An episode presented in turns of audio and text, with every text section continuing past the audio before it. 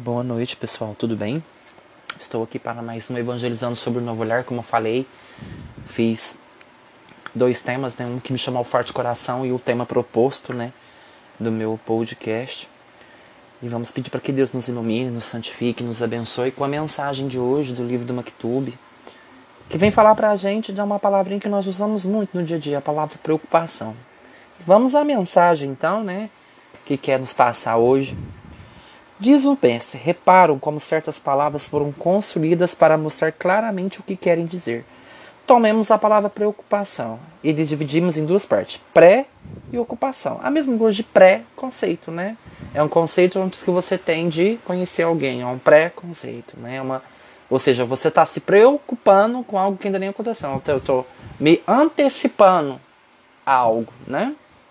Significa ocupar-se de uma coisa antes que ela aconteça ou que pode acontecer, né?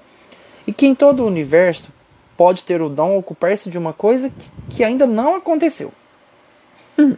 Nunca se preocupe, esteja atento ao seu destino e ao seu caminho.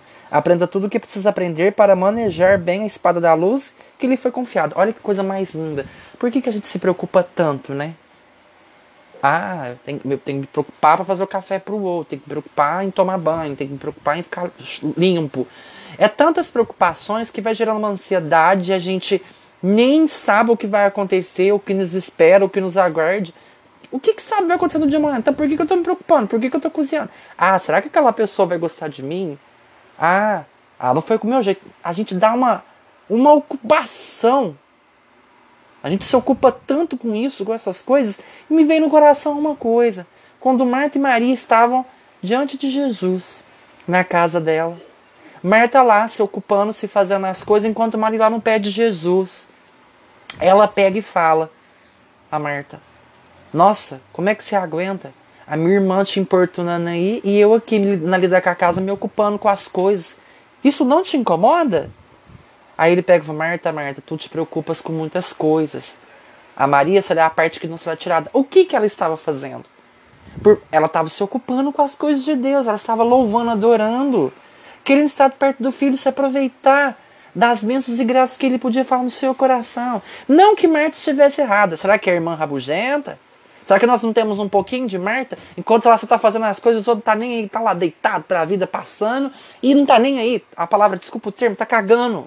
para a situação. Quem que você é, a Marta reclamando ou a Maria que adora? Só que todos nós temos um pouco de Marta e Maria. Em algum momento você vai ter que arregaçar as mangas e sair de uma zona de conforto que você está levando na sua vida espiritual, emocional, afetiva, familiar, financeira. Só que sem se preocupar, Maria estava vivendo um momento com Jesus e Marta não estava aproveitando esse momento. Ela, poder, ela poderia deixar aquelas suas ocupações e fazer depois.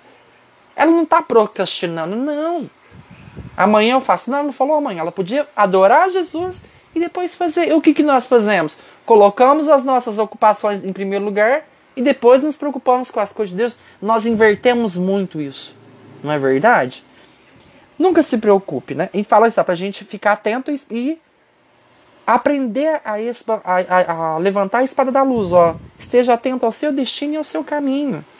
Será que você está atento ao seu caminho, aquilo que você está traçando para você? É aquilo que você quer? Se preocupe com o caminho que você está tomando e não com o que o outro está fazendo ou deixando de fazer. Repare como lutam os amigos, os mestres e os inimigos. Treine bastante, mas não cometa o pior dos erros. Acreditar, saber qual golpe que o adversário vai aplicar. Isso nunca. Eu nunca sei quem vai me magoar, quem vai me dar um tiro, se eu vou morrer acidentado. Então a gente, tem, a gente quebra essa capacidade de não se preocupar com as coisas que vai acontecer. Lá em, lá em Mateus fala isso, ó. Não vos preocupeis, pois com o dia de amanhã, o dia de amanhã não terá suas próprias preocupações. A cada dia basta o seu cuidado. Ou seja, buscai a Deus e o reino de Deus e a sua justiça, e o resto vos será dado para os acréscimos. Então, por que se preocupar tanto? Não estou falando que a gente tem que ser irresponsável e inconsequente, não. Preocupe-se com aquilo que merece sua atenção e se ocupe daquelas coisas que te salva sua alma e que te leva à verdade e que te coloca no caminho certo e que você saiba estender a mão para quem realmente precisa. Tá bom? Louvado seja nosso Senhor Jesus Cristo, para sempre seja louvado. Que Deus vos guie, vos guarde e vos proteja. Amém.